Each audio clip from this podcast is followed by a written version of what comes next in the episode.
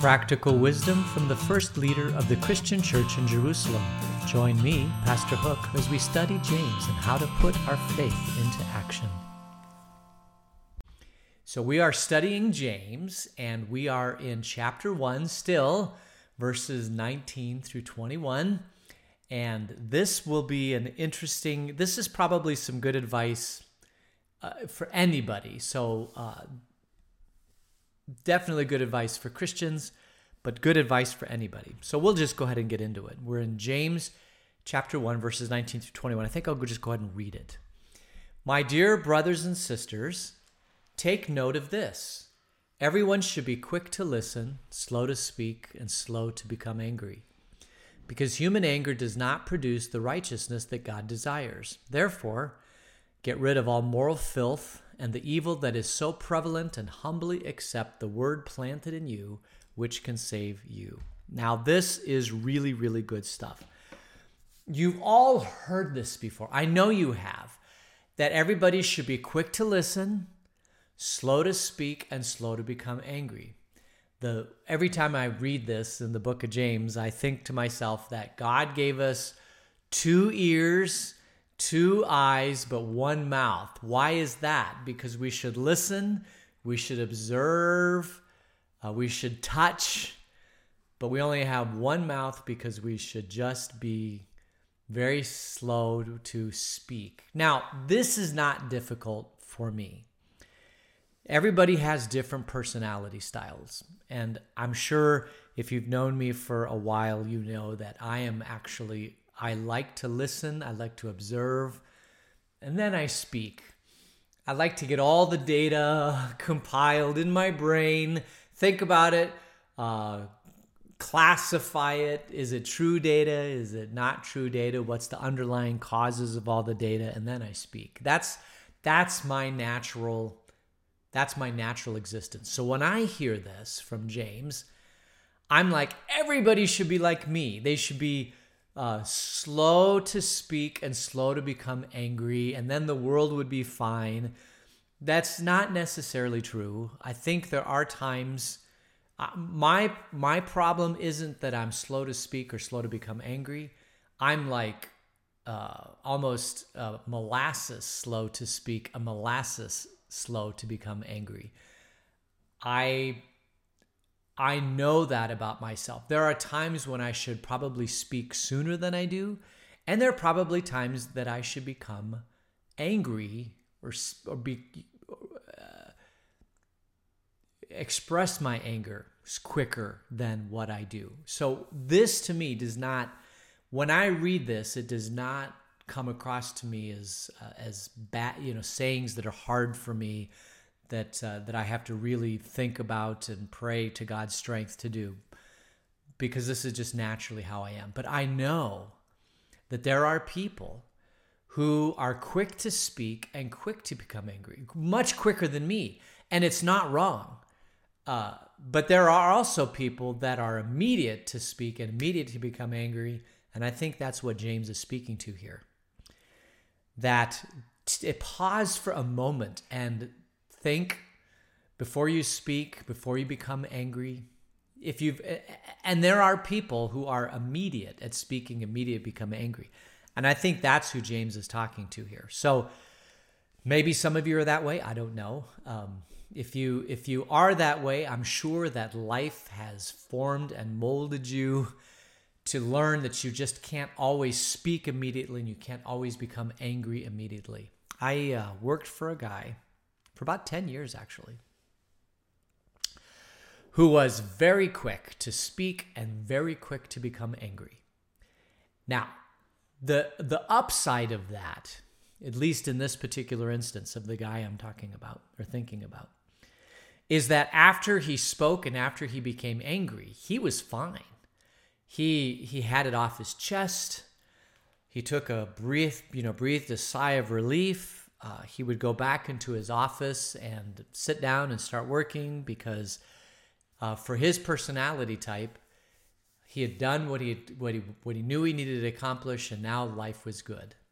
The problem was that after he was angry and spoke, the damaged people of which he was angry and spoke to, it took them hours to recover from this because not everybody can take anger very well. As a matter of fact, there are probably very few people that can take anger very well.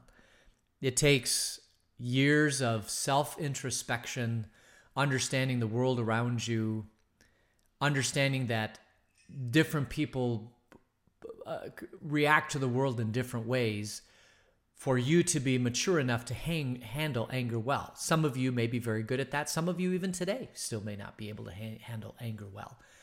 So when he would go and have these episodes of anger, he'd be fine about it, but then the damage was was left to fester and actually that was one of my roles in the company is that I would go and talk to people and find out how they're doing and say it's okay you're still you still have value in the company and life is going to go on. This is just his particular personality. This is how he deals with crisis in his life is he gets angry with people. Uh, and it is it's immediate anger but then he gets over it. And the next day everything's back to normal. It may not be back to normal for you. It may take you hours days maybe even weeks. You might not ever get over this and there were people that actually left the company, good people, because they just simply couldn't handle these moments and outbursts of, outbursts of anger. But those moments and outbursts of anger weren't wrong, they were probably correct because the people that were being yelled at or the anger was directed towards, including me, probably did something that was wrong. There was an injustice in the company that was wrong. And so that had to be fixed. And if you know people who uh, have that type of personality, one of the ways they fix the injustices of the world or in the company is to come and be angry and to speak. And there's nothing wrong with that. I think what James is talking about here is just to be quick to listen and slow to speak and slow to become angry. He's not saying never speak, and he's not saying never be angry. Uh, he is saying, be quick to listen and slow to speak and slow to become angry. That is really good advice, don't you think? I think many of the world's problems could be solved if simply the people who, because I will tell you one thing these people who are quick to speak and quick to become to become angry for whatever reason life seems to uh, they seem to be very accomplished at getting things done. They may get the wrong things done, but they're very accomplished at getting things done. Uh, in in a very small, well, because of my personality, I envy people who are quicker to speak and quicker to become angry than I am, because I know that I just I just fact find way too long. I, I sit and think about things way too long. It's just how the how God created me, and that's how He created me. And so I don't speak as quick as I should, and I don't become as angry as I should. And that's also, it's not here in James, but I know that about me, that, that I I have to learn, or I have learned, that there are times I just have to be quicker to speak and become angry than I do. Uh, so I'm a bit envious of people that are that way. The problem is, and these people are highly effective, they actually make very good managers because they can they can see something they speak they become angry or whatever and they get things done. The problem is is if they're too quick to speak and too quick to get angry then they're ineffective managers because people just don't like working for them. And so they over the course of their life have to learn how to temper their anger and to think before they speak in which they do. And if they can actually do that if they can actually be slow to speak, uh, slower to speak, and slower to become angry, they become incredibly effective managers in in the world around us. And so I'm, I, if you are this type of personality that you're quick to speak and quick to become angry, but you've learned how to temper that because you know that that that's not helpful, then kudos to you. I bet you are very, very effective, or you are, you know, right now a very effective person in the world and I'm envious of you at some level. But if you want to get more information and data before you speak or before you come angry, find somebody like me and ask my opinion, and I will tell you what I think. And probably I've thought about it a long time and I have some good thoughts. My problem uh, is that I don't always speak, and so you have to draw it out of me. But once you draw it out of me, then I'm I usually have thought about a lot of things a long time. I love thinking about things. I actually like thinking about things more than um, a lot of hobbies that people do or a lot of things that other people do. I just I just enjoy thinking about things, and so that's what I do. And I think about things a lot. That's just how God created me. And I am one of many, many different types of personalities out there. And we're all needed, and we all have to activate different parts of our personalities if we're going to survive in this world. I cannot just sit around thinking about things. I have to I have to do things. I have to speak things. So that's basically what James is talking about here. Be quick to listen, slow to speak, slow to anger. Why? Because human anger does not produce the righteousness that God desires. The righteousness that God desires is a balance to listen, to speak, to stand your ground. When you do become angry, and there are times in life when you do need to become angry, Jesus got angry. If you'll remember, he went into the temple and he saw them selling all this food, and they'd turned the temple grounds into a marketplace. And this really torqued off Jesus. And he went in there and he overturned the temples and he got angry. And they're like, Whoa, where did this come from? We thought he was just this passive rabbi out there teaching. But when it came to the selling of these animals in the temple courts and turning the temple courts into this marketplace, he got very, very angry and he overturned it. And people were like, wow, this is interesting. So we know that it's okay to become angry. There is a thing called righteous anger, which Jesus did. And it doesn't say never become righteously angry, it just says be slow to it. But why? Because that doesn't produce the righteousness that God desires. The righteousness that God desires is basically to listen, to speak, and to become angry when necessary. Not too quickly, not too slow like me, but just at the right time. But the ultimate righteousness that we that we have in us is a righteousness that comes from God apart from ourselves. That we are declared righteous, as Paul says, because of God and what he did, and not because of what we did. And so, if you are a person who is quick to become angry, you are doing that because you want to have an inner righteousness in front of God, in front of man, in front of the world, that you're getting things done, that you are a righteous person. You're making sure that righteous things get done, even if you're making sure that things get done that aren't really righteousness. The righteousness is focused on you. It's a it's a righteousness that you that you impose upon the world as opposed to a righteousness that comes from God and that he imposes upon the world. There are a lot of people angry today because they think that a major injustice is being done. I don't want to really get too political about this, but they believe there's a major injustice being done. And they want to do something about it.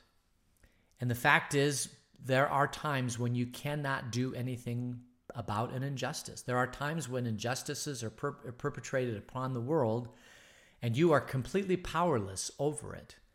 And that is frustrating, it's irritating, I personally believe in the COVID that there's an injustice that's that's occurring because I believe there are that people who are very powerful are are not letting data and information get out. And even if the data and information are getting out, the people uh, who sit in the ivory towers, who make decisions, who aren't impacted by the decisions that they make, aren't making the right decisions. And I think that's an injustice and a travesty. But there's nothing I can do about it. But God is the ultimate justice. Whatever happens in this world, if there are injustices, God will will overcome that injustice at the end of time. And there will be a judgment for injustices that are done at the end of time. And I simply have to cling to the fact that God will make all things right. And we know that because all things work for good for those who love God, who are called according to his purpose. So I know that all the things that I get angry about, that I think that the injustices happen, that there's no righteousness, that it, eventually Jesus covers all that righteous, unrighteousness with his total perfect righteousness. All right, verse, let's look at verse 21 again.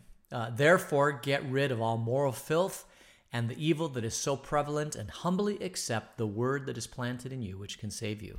Now, this, we looked at this. If you were with me in the study of the teachings of the early church, or the Didache, that's the Greek word for teaching. One of the things that was prevalent throughout the first part of that was that there's two ways to conduct your life there's the way of life, and there's the way of death. And if you want to live in line with the way that God created you, then live the way of life. And the way of life includes peace and love and joy and gentleness and faithfulness and, and all the good things that we can do as, as humans. And the way of death is, is basically moral filth. That's a great summary of all the ways of death and evil uh, licentiousness, um, adulteries, uh, omens, uh, purveyors of dark arts, uh, evil words that come out of your mouth, just all that bad stuff that people do. That's a way of death. We weren't created that way. And so when you do that, it slowly drips poison onto you to, to the point of death. It could kill you. But if you want life, then love, joy, peace, this is like Miracle-Gro that goes on your root system and helps you grow. And so there is a way of death and there's a way of life. So get rid of moral filth and the evil that is so prevalent, it's always prevalent in the world around it, and just humbly accept the words of life that are planted in you, which can save you. And this save can, can also, uh, the word for save in Greek also means heal, complete. It, um, we always think of eternal salvation whenever we see the word save in the Bible. But it is much more than that. It is a salvation to the human condition that starts from the moment those words start healing you and growing you and building your faith in Jesus and the words of Jesus that that make your life peaceable and love and joy and peace and people want to be around you and people love to to be in relationship with you. Ultimately, the the joy of this earth is not in things, but it's in relationship. And so all these things that James is talking about in, in 19 through 21 is these are the ways you should live your life because it helps you in your relationships with other people in the world around you and people want to be around you and there and jo- there's joy when people are around you and there's life when people are around you. And if if you are a person that spreads that kind of joy and life if if there's somebody that's hurting and you go and sit down and listen to them and then you speak words of encouragement or words of love or you pray over them and that people man, people just want to be around you with, when you're that kind of person. If you're a person that always flies off the handle, you never listen, you're quick to speak, man, this is um, we have a training called Stephen Ministry, and this is this is the whole core of Stephen Ministry, just to be slow to speak, right? Just to listen. Most people don't listen. They're so quick to speak that they never hear the other person, and the other person gets frustrated because nobody ever listens to them.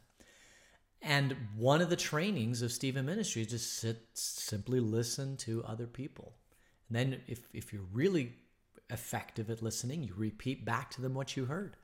Man, if you do that, people will love to be around you. And it that is just if you listen to that, you, there's no advice really in that.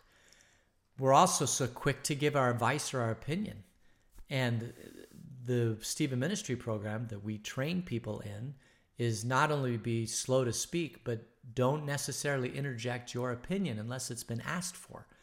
But first thing in any relationship when somebody's going through a crisis is simply to listen. and then to repeat back to them what it is that you're hearing. And they're like, no, that's not exactly what I'm saying. All right, well, let me listen some more. And you repeat it back. No, that's not quite it yesterday. So you listen some more and then you repeat back, and it's like, yes, that's, you've hit it. Uh, and there's something cathartic or healing about that whole process that James is alluding to here. And when you do these types of things, you are a pleasure to be around. And that word of God is implanted in you and it helps you grow and it saves you. So get rid of all moral filth, get rid of the way of death, put on the way of life. And when you do that, your roots go strong, your tree trunk is strong, you bear fruit, people want to be around you. And here's the most important thing is that you live an abundant life full of peace and joy and love and hope and you become the type of person that God created all people to be like.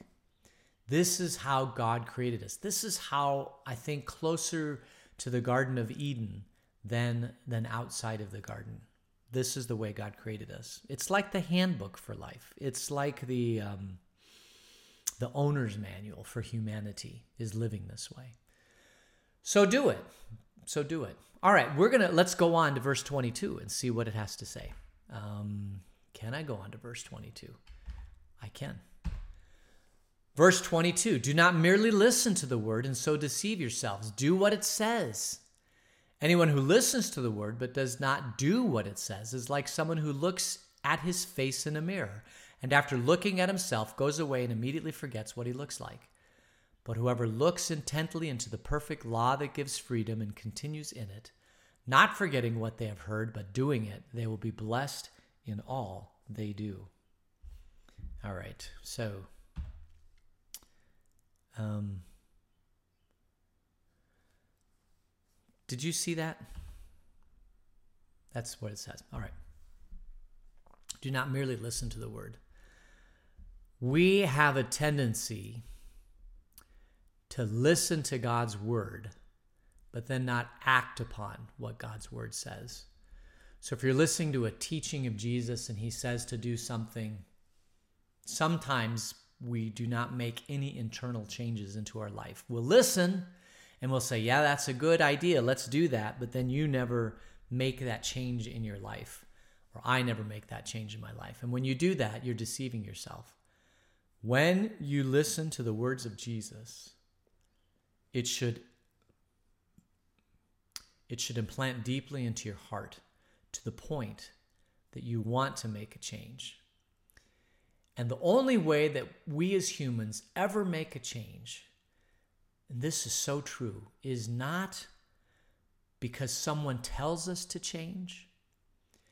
The real true changes that come in our life are when God's word penetrates deeply into our into our heart and we almost have this overwhelming desire to change because it has penetrated so low that, that there's something about what jesus said about his the way of life that that just penetrates deeply into us and we want to make that change that's really the only way that true change ever happens it never happens by somebody coming to you and saying you need to change now, parents do this to children all the time. You need to change. And children will change. And perhaps over time, they might learn to live with that change and it might be it might become a habit in them that's really hard to break. But once you get older and once you have kind of established yourself in your life and how you're going to live it, really the only true changes that ever happen into your life are the ones that penetrate deeply into your heart and affect you emotionally and you understand why it is that you need to change and why it is you need to do the things that Jesus is calling you to do and what uh, and there needs to be an emotional attraction there needs to be a physical attraction there needs an intellectual attraction once all that is planted deeply into your psyche and you have a desire to change that's where the change actually happens it doesn't happen from the outside, somebody telling you. Real true change only happens when that word is deeply embedded in your life and you simply have this huge desire to change. So don't nearly miss don't merely listen to the word and deceive yourself. Do what it says. Because anyone who just listens but does not do is like looking at a face in your mirror and you'd look and then you turn away. But if you truly look in a mirror and see yourself the way that God sees you, the way that other people see you, the way that the world sees you, and you see yourself for all your true humanity, and you see something in the mirror that you don't like, and you maybe have an emotional response, a, a, a, a, response that says, I cannot go on living this way. I, I need to change something about myself. Because what I see I don't like, and everybody else sees it, and now I see it, and I cannot continue in this way. Once you look deeply into a mirror and see that, that's where change can happen. If you've ever talked to anybody who's made a major life change in their life, it is because they deeply looked at themselves in a mirror and saw themselves truly, maybe even for the first time, the way other people see them, the way that God sees them. And that really, truly is the first step in making any change in your life. And so you do that, and you not only listen to the word and deceive yourself, but then you affect change in your life. You look in the mirror deeply and you say, I need to do something. And it could be anything. It could be a change about yourself, or it could be about something that you're going to do in the world around you. It, could be anything. All change happens by deeply looking at and reflecting upon yourself and how does God want you to live your life and how how can you live your life for Him? And how can you make the world a better place? How can you be the hands and feet of God? And that really does require looking deeply and intently into your face in a mirror and seeing how God wants you to do something. And then don't just look and turn away. What James is saying is after you've looked and you've penetrated, then do something. We have talked previously about kairos moments where Jesus in Mark 1:15 says the time has come and has now come. Repent and believe. And that time is a kairos time. There's two ways to define time. There's chronological time and there's these kairos these moments in time. Um, who is it that says the life is not measured by the uh, oh shoot um, I'll have to I'll have to remember that one. But but basically these moments of these moments of time. It's not like how many times you see something, but how many times you see something. Um, but I, it's it's oh man, it's such a beautiful saying, but I can't think of it. But those types of moments in your life where you stop and you pause and you realize some eternal truth that deeply affects you, and then you you change those are the moments in time. And, and the more of those you have, the more you can start aligning yourself and your will to the will of God. That, my friends, is living the joyous and peaceful and abundant life that God has for you. So look in the mirror and don't forget what you see in it, but act upon it. For whoever looks intently into the perfect law, remember God's law is perfect. And when you look intently upon Him and His law and the way that He wants you to live your life, you'll get freedom and you'll continue in freedom. And if you don't forget what you've heard, but you actually respond and do something, then you will be a blessed person in what you do. I think we'll leave it there. Let's uh, close in prayer.